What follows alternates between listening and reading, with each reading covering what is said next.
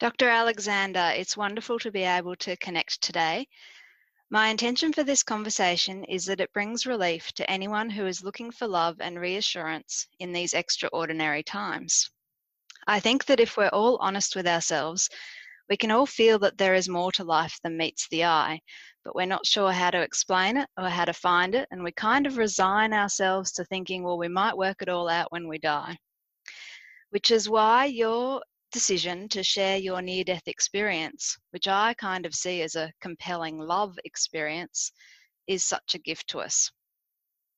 Let me give a very, very brief introduction for those who are not familiar with your books and your story.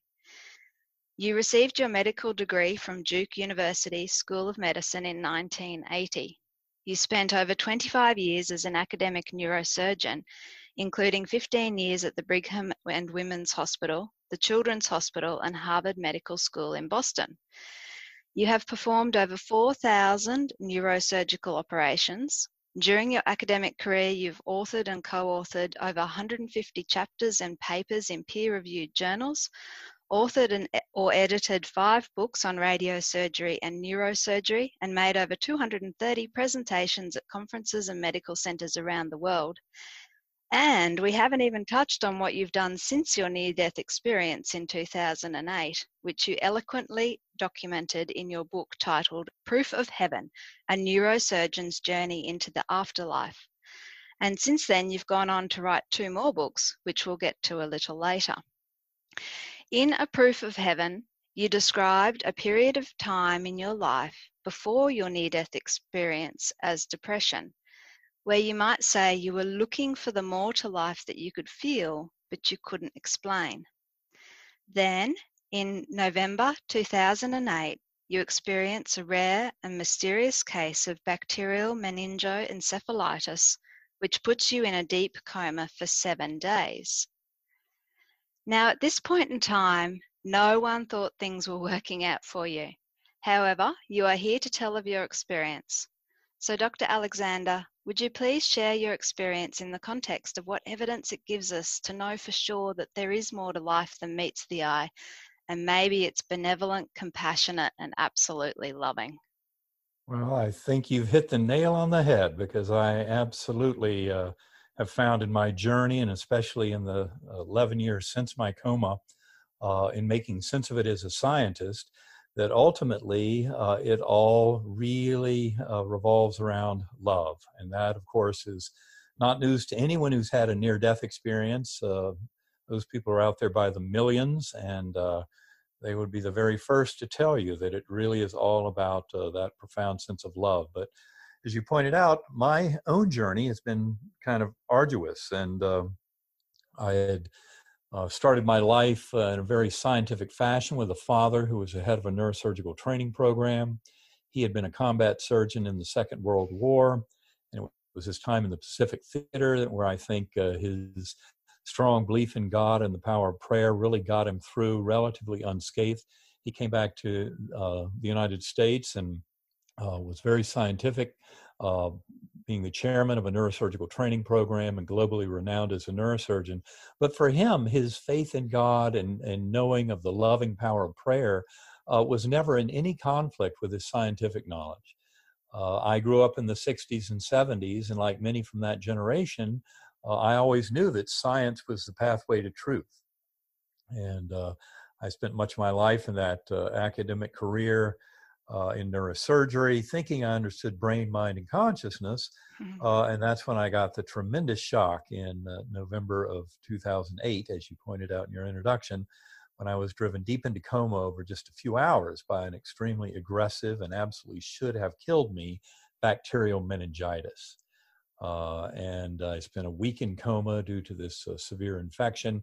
My doctors estimated I started that week with a 10% chance of survival. By the end of the week, I was down to a 2% chance with no chance of uh, recovery.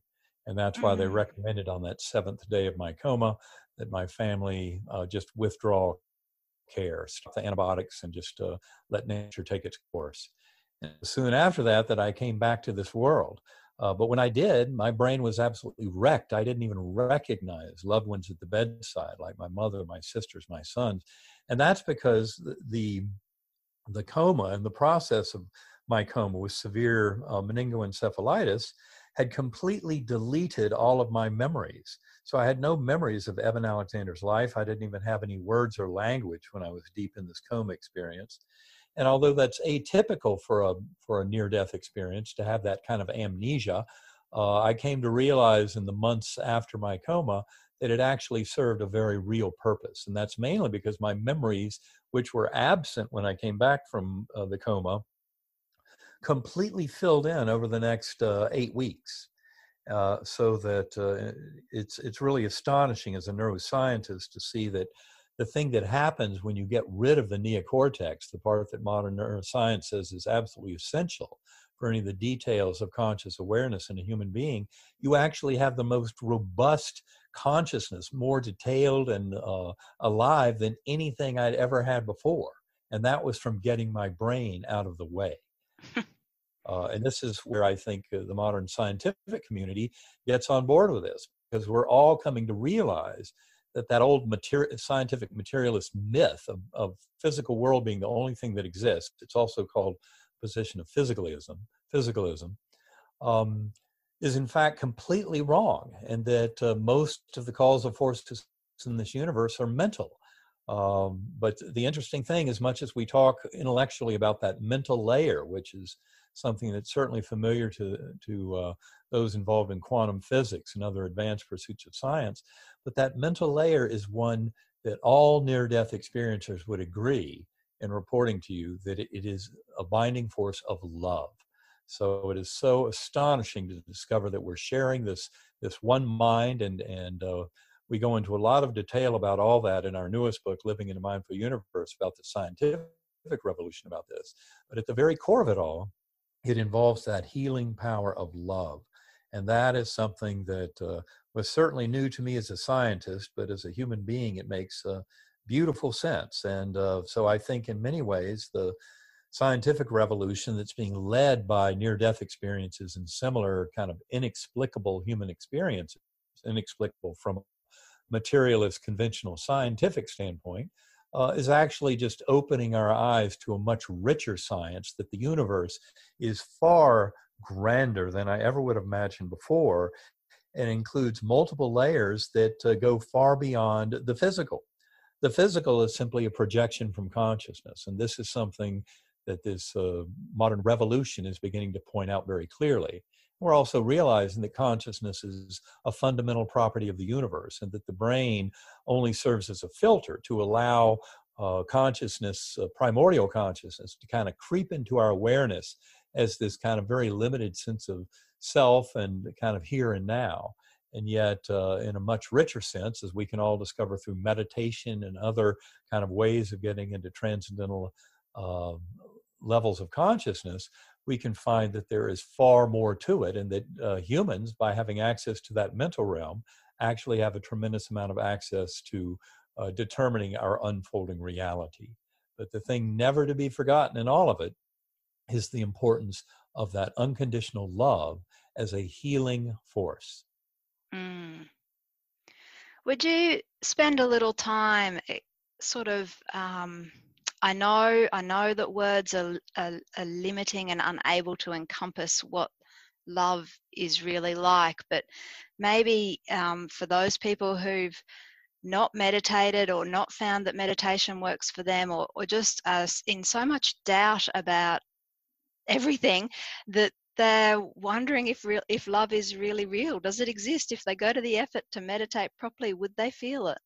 What would it feel I like I would say absolutely and that that's one of the reasons why uh, my work for the last decade or so has been with my life partner Karen Newell who is the co-founder of a company called Sacred Acoustics and people who want to learn more can go to sacredacoustics.com but uh, the upshot of it is you know after my coma experience and in those first uh, months and year or two and three of trying to understand it all, um, I was just uh, completely uh, amazed and shocked by the comforting level of that love in that realm. And it's really something that goes beyond words.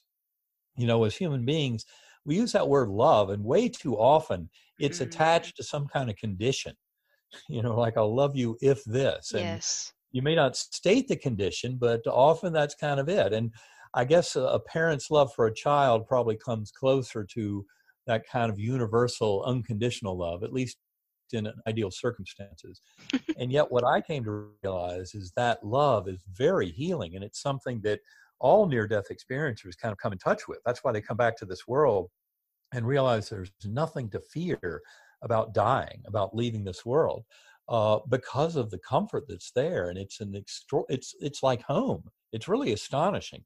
Uh, people might think that they're at home here in this physical body in this physical world, but look how many people who have near death experiences who come from this very, you know, materialistic worshiping culture, kind of egocentric culture, and yet the vast majority of them would easily let all this go mm. to enjoy that realm. Most most of the times you read near death experiences and you find out that people came back out of a sense of obligation or responsibility to other souls and that's what uh, you know really brings us back. That's what brought me back was at the very end of my coma. Even though i had no memory of any of the beings in my life before coma when um, my 10 year old son Bond was pleading with me on that seventh morning of coma after he'd heard the doctor say it was time to stop the antibiotics and they had protected him from the worst news during that week.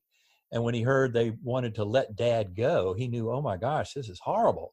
And he went running down the uh, hallway into ICU bed 10, pulled open my eyelids with one eye looking up to the left, the other eye down to the right, both pupils non reactive. Those in medicine know that's a horrible thing. And I promise you, I did not see him with my eyes or hear him with my ears. I was already far too gone from this world.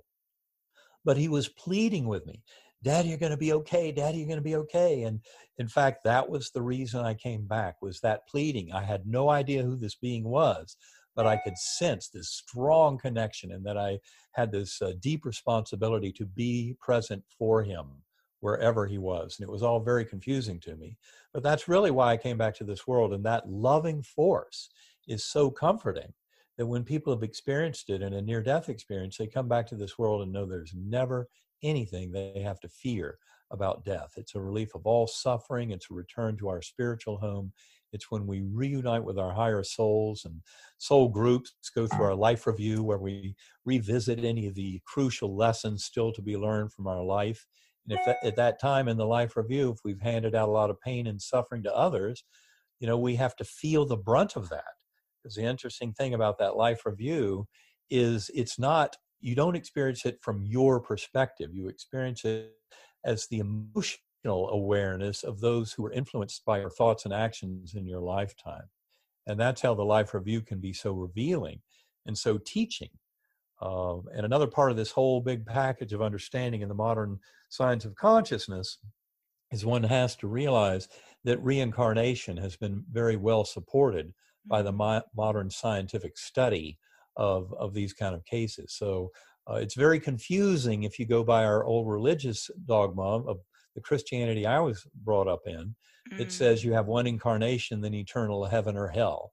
Uh, but that doesn't at all allow for the growth that's necessary through multiple incarnations. And the scientific mm. data today, uh, and for those who are interested, I would steer you to uvadops.org.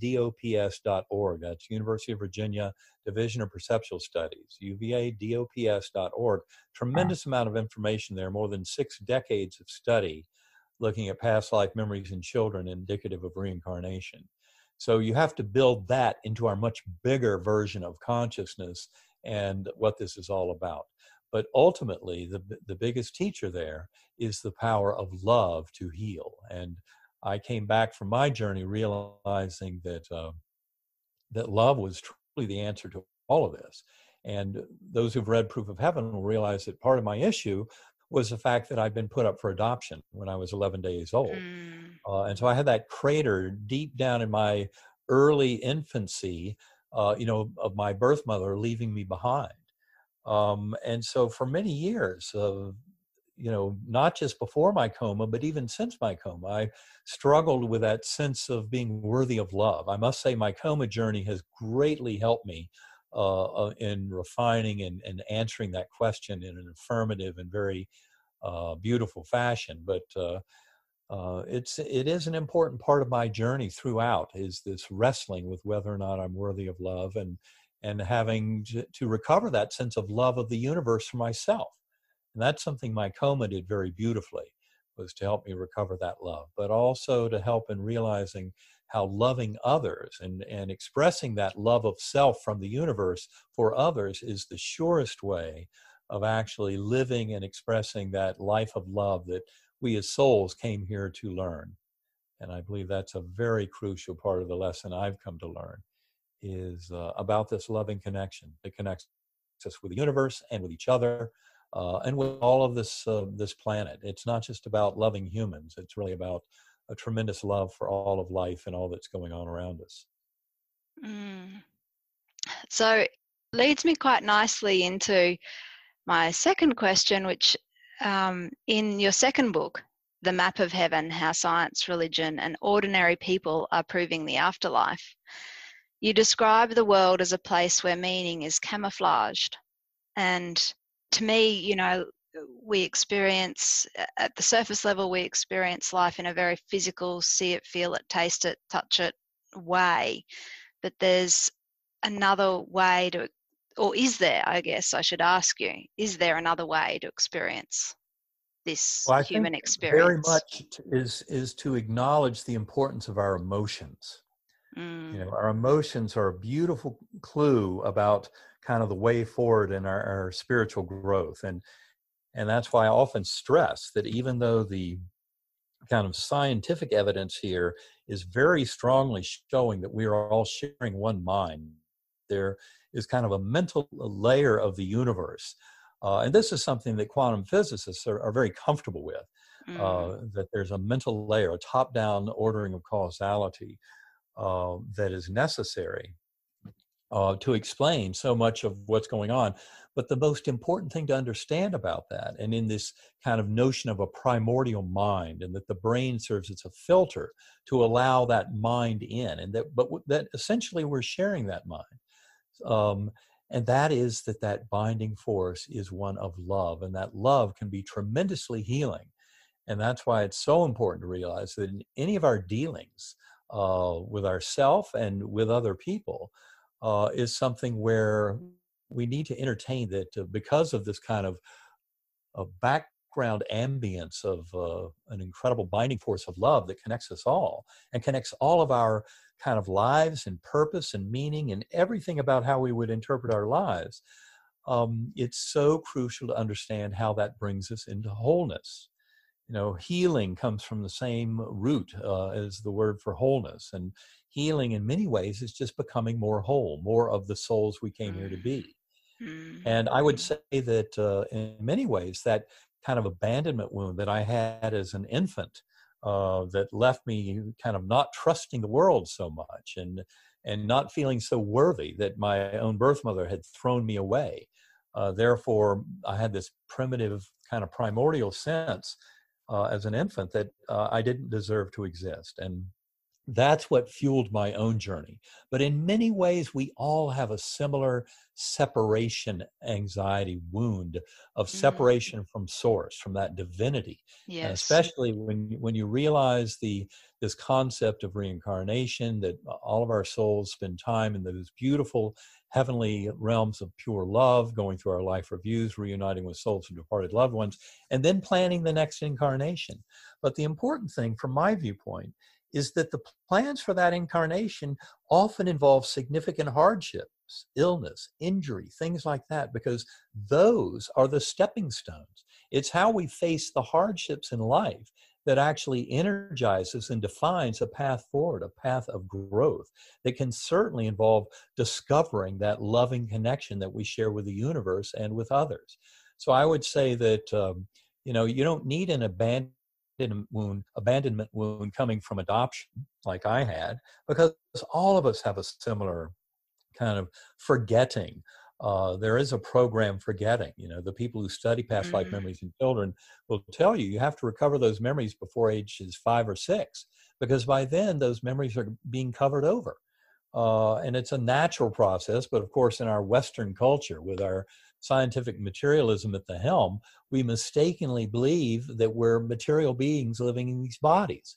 But the deeper truth, as quantum physics and as the neuroscience of consciousness today explains very fully, and we cover this in our book Living in a Mindful Universe in detail, uh, it's really more about the fact that we're spiritual beings in a spiritual universe. And when I use the word spiritual, although I know people can gain tremendous spirituality through religion, unfortunately, uh, some of our modern uh, kind of religious interactions involve more of a conflict between orthodoxies that lead us to doubt any of the founding principles of those religions.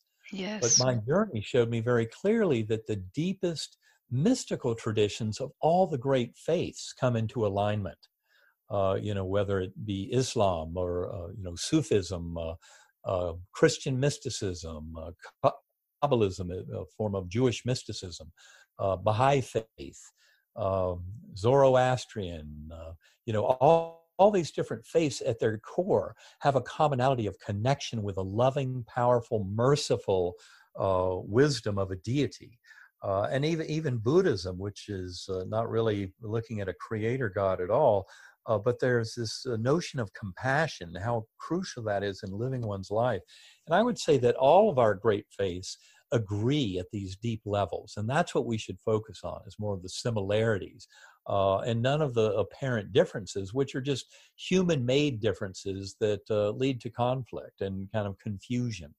but there is is what I would say is is kind of a converging uh, kind of coalescence of wisdom that arises from all the great faith traditions over time, but also comes from the frontiers of uh, quantum physics and of neuroscience and philosophy of mind, where it really very strongly paints a picture of our sharing of one mind. I mean, things like telepathy, uh, remote viewing, these are parapsychological phenomena that have been proven beyond any reasonable doubt to people who study the evidence, showing us the reality of mind that is shared between us. And I would say that near death experiencers have had that experience very strongly of, of seeing that overflow of how we tend to see ourselves as having separate, uh, you know, separate existence in our human mind. The evidence that we have telepathic connection, et cetera, with others is very, very strong. But I think on on a more day to day experience, even if you're someone who doesn't meditate regularly or, or doesn't sort of have a way of comprehending the love that connects us all, we still experience hints of it in just synchronicities or or um, I guess light-hearted intentions to get a car park or something like that. You know, we still have an experience quite regularly that makes us wonder. Well, I think that's a very good point. And synchronicities, of course, were pointed out by Carl Jung, the famous Swiss uh, psychiatrist uh, back in the mid 20th century. Uh, he pointed out synchronicities as a beautiful clue, as I would say it's a clue of that higher ordering, that top down yes. causality that I mentioned a little while ago, kind of that God force really uh, working in our lives. Um, and when I was saying a few minutes ago about the near death experience um, uh, showing the sharing of the one mind, uh, it, it also is important to point out that in that life review, those boundaries of self uh, seem to disappear because, in fact, the main lessons of a life review are kind of the emotional experience that you witness of those around you. And so many people uh, have, have shared their uh, uh, life reviews with me, and it suggests that um, they're really showing us you don't experience the life review from your own perspective. You experience it by becoming temporarily those other people who were around you affected by your actions and thoughts. And I think uh, that's that's an important point to make at this uh, kind of appeal to telepathy uh, on very broad grounds uh, is also a statement about uh, how we're truly sharing that one mind, that there really is one consciousness. And certainly in this modern neuroscience consciousness, what emerges is that the mental realm and consciousness are what generate this apparent physical realm, not the other way around. You know, the scientists, the conventional science that I worship before my coma, which is was really disproven about 80 or 90 years ago with the advent of quantum physics. That deterministic Newtonian materialist science um, is is very misguided about uh, believing that the brain creates consciousness, whereas the deeper truth is more the other way around. That consciousness is what creates all of the apparent uh, uh, material realm or physical realm. So I think that my next question is probably um, a really good lead in to discussing your third book, Living in a Mindful Universe A Neurosurgeon's Journey into the Heart of Consciousness. Uh-huh. And the, the little snippet that I did see from your website, you advise us to keep our minds open and to suspend disbelief. I too have found that I had to open my mind to free myself of limitation. Would you talk with us about the importance of keeping our mind open when it seems from your your experience that suggests that it's not the mind at all that experiences life? So I'll, well, I'll hand over to you. I'd say it's very important to keep the open mind, but uh, uh, you know, to, to remember that most of the beliefs we have as human beings are falsely limiting. Uh, especially the beliefs that originate in our materialist science uh, based in its theoretical models that just pretend, well, you know, an, a near death experience is impossible because when the brain is inactive, you can't have any kind of conscious awareness. Well, that's not at all what uh, the, the modern science shows. Modern science uh, actually shows very uh, clearly how consciousness can exist independently of the brain. And I think uh, uh, that is that is really a crucial part uh, to understand. And the other thing is to remember that we're not going to think our way to these answers. You know, we're so used to in our culture that linguistic brain, which I promise you is no bigger than the tip of your thumb, Wernicke's area, where you put together all your words, your concepts of causality, all your linguistic uh, notions of relationships in the universe. That's where a lot of this mythology of our existence is created, is in our linguistic brain. It turns out that that little linguistic brain is also the voice of your ego many of us tend to identify with the running stream of thoughts in our head as who we are.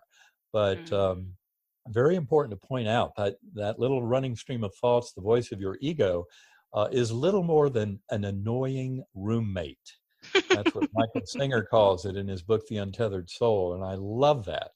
And it's important for people to know that you're not going to be thinking your way all the way to these answers. We're talking, especially when you invoke meditation, on doing things that allow the universe to really give us uh, much grander examples in the form of teaching.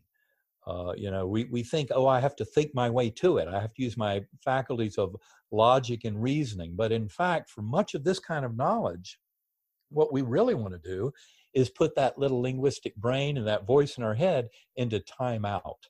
And so when I do a sacred acoustics meditation, uh, one of the very first steps I take is I let my linguistic brain, those, you know, that voice in my head, state an intention or make a request, uh, you know, ask a question or what have you. But then that little voice goes into timeout. And I've learned to really ride the tones of sacred acoustics and, and just to kind of explain to your listeners the reason that I believe that the sacred acoustics tones are so powerful at engendering a transcendental state of conscious awareness is because these are differential frequency sounds that have an impact on the lower brainstem. Just about all the sounds you've ever heard in your life, and that would include any chants or anthems and, and hymns that might have sent you into a transcendental state of spiritual awareness, those are all processed up in the neocortex, in the uh, temporal lobes and circuits that have arisen over the last one to 10 million years of evolution in primates and humans. That's very different from the sounds of sacred acoustics and other differential frequency brain entrainment. These, uh, these sounds actually influence uh, the superior olivary nucleus complex in the lower brainstem, a circuit that arose more than 300 million years ago in evolutionary biology. And from my point of view, it's uh, it's that very primitive uh, site where these sounds have a very direct effect that allows them to give us such transcendental experiences. And if you look at the testimonials page on Karen's uh, Sacred Acoustics website, you'll find that people have gained tremendous power from these kinds of tones. In fact, we just had a, uh, a pilot study published in the peer reviewed medical literature using sacred acoustics tones in patients with anxiety and depression in a very busy New York City psychiatric practice by Dr. Anna Yusim. And she found that over two weeks of listening to sacred acoustics, uh, 26% of her patients had a tremendous benefit uh, against the, working against their anxiety uh, from the tones alone. That's compared to 9% who did not listen to the tones but had standard talk therapy for their anxiety. So, in other words, we have scientific information that supports the reality of of uh, of these tones to help people get into very profound states of relaxation and of you know relief from anxiety and depression and suicidal ideation and things like that.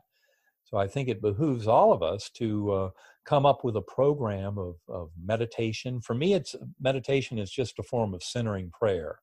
Uh, I think that prayer and meditation, dreams, these all allow us to access alternate levels of reality that have their own very real features.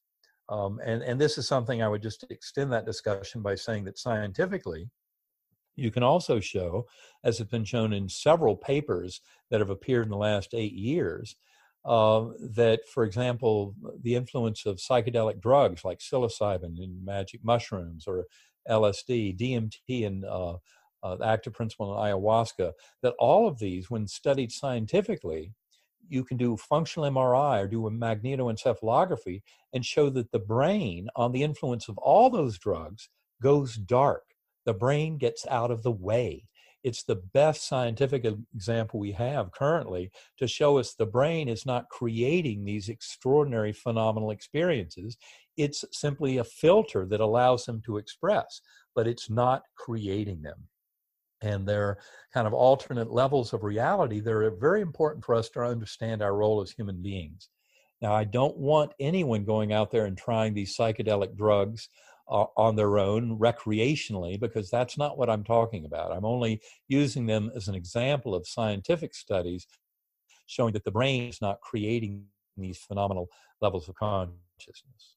But having said that, I would also offer that, for example, psilocybin, uh, magic mushrooms, is now being shown to be in the proper therapeutic setting very crucial in helping um, people with addictions, uh, especially with bad addictions like uh, nicotine, opiates, uh, alcoholism, things like that. Uh, one dose of psilocybin in the correct therapeutic setting can lead to a tremendous improvement in alcoholism, alcoholism and addiction uh, for years on end. Likewise, cancer patients with severe fear of death. Uh, pro- appropriate therapeutic use of psilocybin in one dose can cure them for a year or more. It's it's it's absolutely amazing. Uh, but I believe what's happening with that kind of therapeutic use of those drugs is they're doing the same thing that we're trying to do with the sacred acoustics. And I would say the mm-hmm. sacred acoustic sound is a lot safer. And, yes but ultimately what what all of that involves is um, kind of opening the door to our higher soul and allowing our higher soul to um, to play a role in our ongoing kind of becoming more whole. Um, so and in sacred acoustics we can use it to fight anxiety and depression to find purpose uh, seek creativity. There are all kinds of ways uh, and if you go to sacredacoustics.com karen has uh, a lot of guidance, of training videos, and things like that to help people use these tones to get into deep transcendental states of conscious awareness to help them address the issues in their life. I think uh, on her website or yours, I'm just right now not sure which which website, but there's a 20 minute free download for a, a sacred acoustics her, meditation. sacred acoustics, yeah, I would highly recommend people go to sacredacoustics.com and right there uh, on the welcome page, you can leave your first name and an email address, and you you get a free 20 minute download of an OM file uh, that uh, uh, you know thousands of people around the world have used and found to be very very useful. And I think it's wonderful that Karen gives that away. She gives all her training videos away. Uh, she has an app that runs uh, very well on iPhones, but if you use the app, I highly recommend that you you get you acquire whatever files you're interested in through her website. And then any of those that you've acquired through her website, if there was a charge for them, you get them for free in the app. Mm. Going back to the effects of of the transcendental meditation, um, not the effects, that's not the right word, uh, the way it connects you to all that is. What uh-huh. role in your mind and your experience does the heart play in connecting us to the oneness? Well, that's one of the other things that I would credit to my partner Karen for teaching me uh, was that really what we're talking about here is heart consciousness. Mm. Um, and I think that's really the best way to look at it. Uh, you know, people, especially when we talk about primordial mind and this universal mind and the mental layer of the universe, uh, as as described in, in quantum physics, um, it that takes us away from the the love, and the love is really crucial. You can't understand any of this or make any of it work for you without fully appreciating that it is that force of love that really makes it all work. Uh, that's why when you know people come back from near-death experiences, they're not talking about why they didn't make more money or have more cars or something. They come back talking about how much they appreciate the love they were able to give and share uh, with the world in their lifetime, because that really is it. Uh, you know, there there's nothing uh, important beyond that love. And for those who uh, are so into kind of material acquisitions and wealth, I would tell you that's fine as long as you realize that the spiritual wealth that all of us truly want only comes from sharing and using that kind of material wealth to help others, uh, to show kindness and compassion. Um, and, um, you know, I don't think too many people would argue with that uh, once you realize how much we all resonate with those stories of people helping others and especially against the faces of hardship and with deprivation and things like that the more people can manifest that love and attitude of giving and helping others it just resonates with people. That's a natural human story that people identify with. Uh, and i would say that you're bringing up heart consciousness is absolutely crucial. It was one of the most beautiful lessons that I've learned since my coma. I clearly came back from it, you know, as this neurosurgeon who was shocked into a whole new way of looking at the world, appreciating the power and the binding force of love in every choice and action and thought that I have. But it was really Karen pointing out to me that I should view it all as more of a form of heart consciousness that really started to make sense. And she also often talks in our workshops about how that resonance between heart fields can interact. And this is work that uh, Karen often talks about that's been done by the HeartMath mm. Institute in Petaluma, mm. California. They've done some wonderful scientific research. They really the have. But the take home lesson for me has been I've come to realize I can feel that heart resonance. For example, when we do group meditations and I get to meditate with a group, uh, I have become very uh, adept at, at kind of appreciating that that kind of overlap that heart resonance and how the kind of information we share of that loving connection uh, just amplifies kind of like constructive interference uh, that i can sense of my heart energy overlapping with those around me uh, and that is a beautiful concept that karen uh, showed me how it, how it really works and it was her interest in heart math that really helped me to get on board with understanding that heart resonance. But it's something I felt at many of our uh, meditation play shops uh, when I meditate with these groups, and Karen leads the meditation. And that resonance becomes very clear. It becomes a palpable uh, quality in the room of information exchange. Mm. It's a very, very beautiful thing. It really is. And the more people I, I think uh, when people realize how much power comes by meditating, and and it's because you know our that little mind in our head, that little uh, conscious awareness in our head, is not created there. It's allowed in there by the filtering mechanism of the brain. And mm. so once you realize that your consciousness and your you know your personal mind is not just yours alone and, and just sitting there between your ears, locked inside your your skull, but in fact, that conscious awareness is something that extends throughout the universe. That is a real gift. And to start exploring it, uh, I mean, meditate for a while and uh, you'll start seeing exactly what I'm talking about. I'm sure you probably have plenty of experience with meditation, but in talking with your your listeners, I can just recommend give it a try. I meditate an hour a day.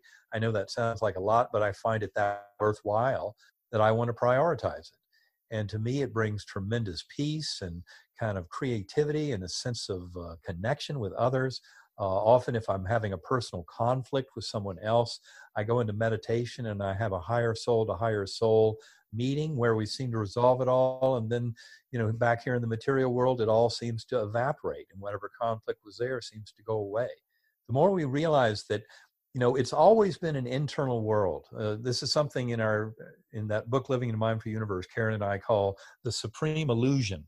And that is that it everything you've ever experienced has been nothing more than a mental model within your awareness that's supposed to represent a world out there. But in truth it's never been anything more than a model within your own consciousness. And that world and that apparent external world is under a lot more control than you would think by taking the time to interact with it uh, in meditation and centering prayer, what have you, but to develop that relationship and develop that trust in the universe. And also never forget the power of gratitude and forgiveness. But these, these qualities, these kind of human uh, concepts, have a way to really expand our ability to interact with, uh, discern information from, and influence the world. And I think one of the mm the grandest examples right there in our face of mind over matter, which is exactly what we're talking about, is placebo effect. Mm. placebo effect has dominated medical studies for more than six decades now is the gold standard for assessing any new uh, treatment modality. Placebo is it.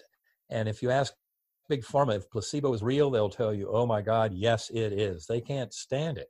Because right out of the gate, Big Pharma has about a 30% benefit that comes on average with the patient's beliefs.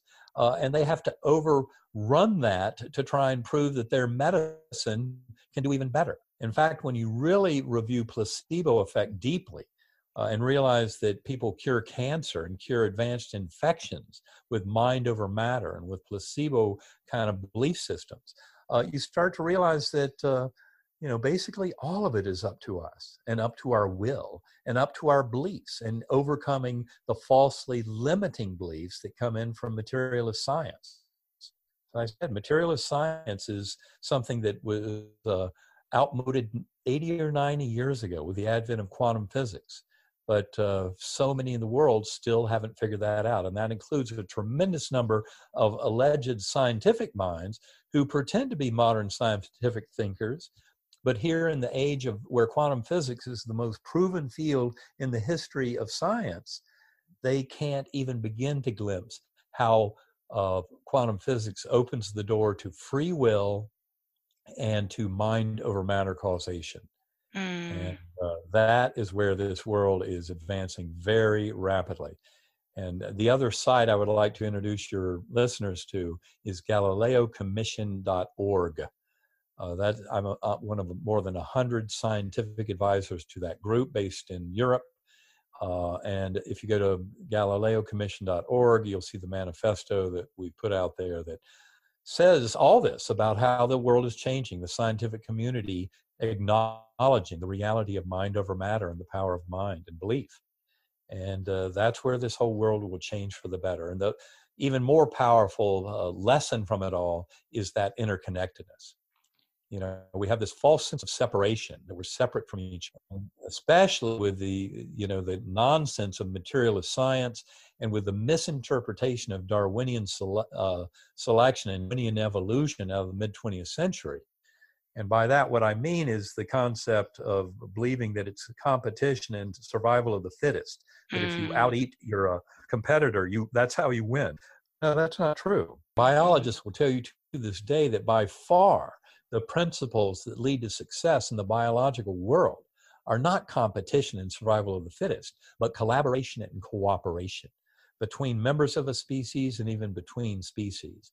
And that's where this world needs to change. All this insane focus on economic polarization and warfare and conflict, uh, is simply missing the deepest truth of our spiritual nature and uh, uh, the spiritual universe that is right at the front of quantum physics and the neuroscience of consciousness and philosophy of mind in elaborating a path forward. I think too that comes back to your statement a little while ago that we need to take more attention to our emotions or give more attention to our emotions because if we live from that premise that it's survival of the fittest, we might have enough of the thing that we've gone and sought after, you know, at the cost of everyone else, but it doesn't ever make us feel good. We always feel a niggling, right. you know, we, we feel a niggling sense of I'm going to call it guilt for now, but it, it it's it's never the release that we get when we realize our connectedness and the freedom that that feeling has. Well, that's that's the problem with being a spiritual being in a spiritual universe. If you've been uh, sucker punched into believing that the only stuff that's there is material stuff, and uh, we see it in the world of alcoholism and addiction studies all the time, and people can get addicted to a lot more than just alcohol or drugs. They can be addicted to work. They can be addicted to exercise. They can be addicted to sex or love. They can be addicted to all kinds of things. Um, and uh, what it shows us is you're trying to fill an unfillable hole with material stuff. And there is mm. just not enough material stuff to ever fill a spiritual hole. What it needs is spiritual filling.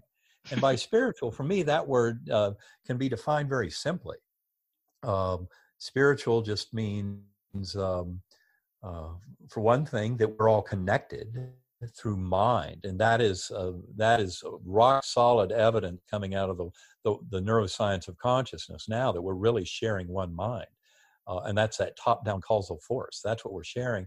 And the other key ingredient of spirituality, I would say, is a sense of meaning or purpose. That it's not just some crazy, chaotic dance of electrons and protons and quarks and photons, all following the laws of physics, chemistry, biology, and then assuming that that bottom up causality explains every event in human lives and every thought you've ever had, and every concept.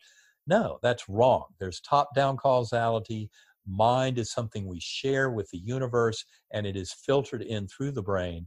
And as spiritual beings, uh, paying attention to our emotions and to the you know the getting the buy-in to these lives we're living that's where we can really feel and live these lives most fully.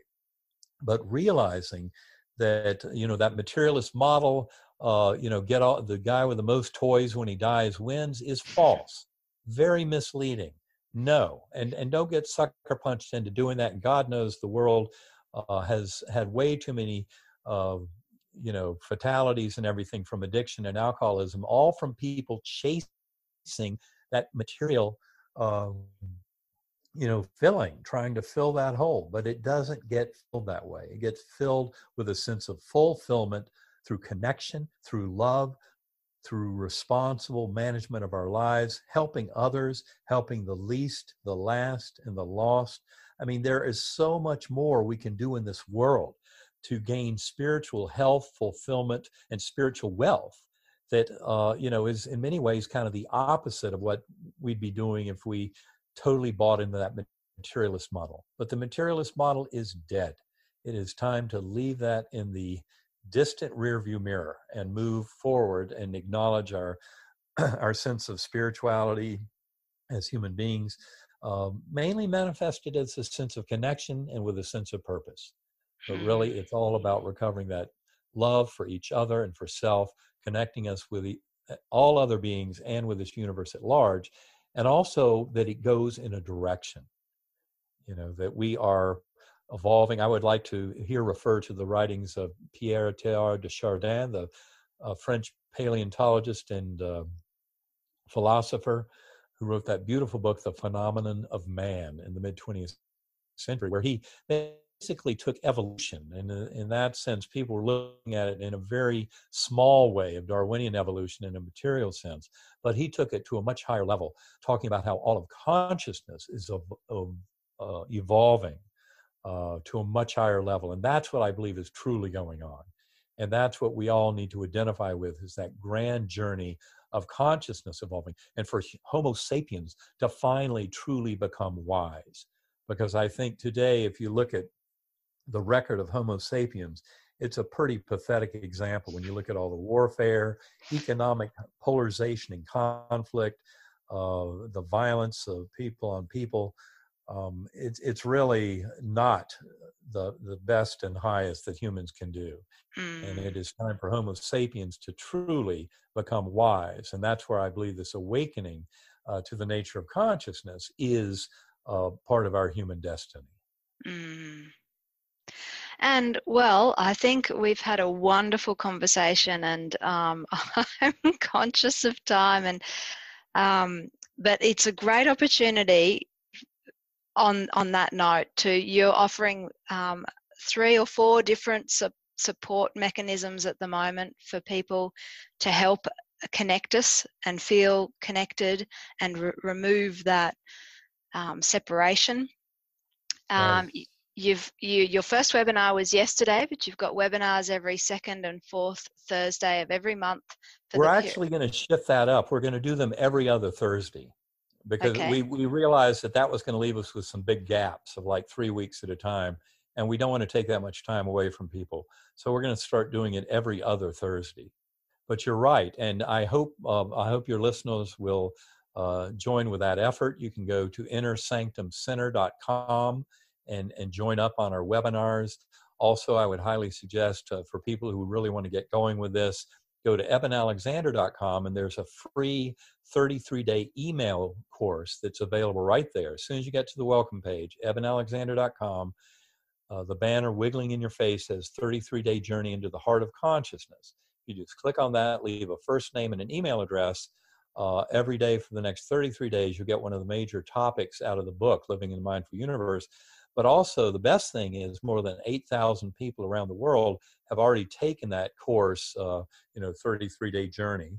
And they leave their own comments, they help each other. It's translated, so people from all different uh, languages are participating, and it's become a beautiful community. But that's what Karen and I are really trying to do now, are create a community with innersanctumcenter.com and 33 day journey at ebenalexander.com these kind of things to help bring people around the world together especially you know in this very turbulent time with the covid-19 uh, pandemic uh, as a crisis uh, in our face. I believe that this crisis as i said yesterday in that uh, um, in that webinar i believe that the ultimate uh, goal or value of the crisis is it's going to bring us together.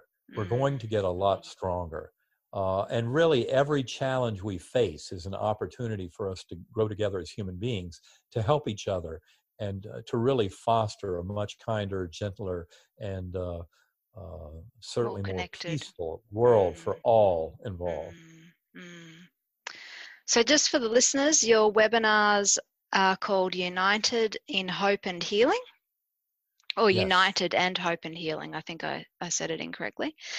And you've also um, are offering your Sacred Acoustics Whole Mind bundle at a discounted price of $19. Now, if, that's 19 US dollars um, during this period of uncertainty. Now, one thing I will point out um, is, is we, we, we really believe no soul left behind so that um, that $19 offer is for people who have those financial resources. But we also, you'll see on that same page, you can select for free. If, if you don't have the money right now, you know, if the uh, pandemic and unemployment and all those things are interfering in your life, uh, it's, it's a free gift from Karen and Sacred Acoustics. So we encourage people who can pay to pay so we can keep doing all this kind of thing. But we don't want the money to be a limit for anyone. So there's three wonderful opportunities that we all have to access credible support in our journey to a united consciousness. Well, that's what we're all about. so, so, that, so, glad, so glad to talk with you. Thank you so much, and I'm so glad you're getting this out to the world. You're doing a beautiful job. Thank you, Dr. Alexander. Thank you very much.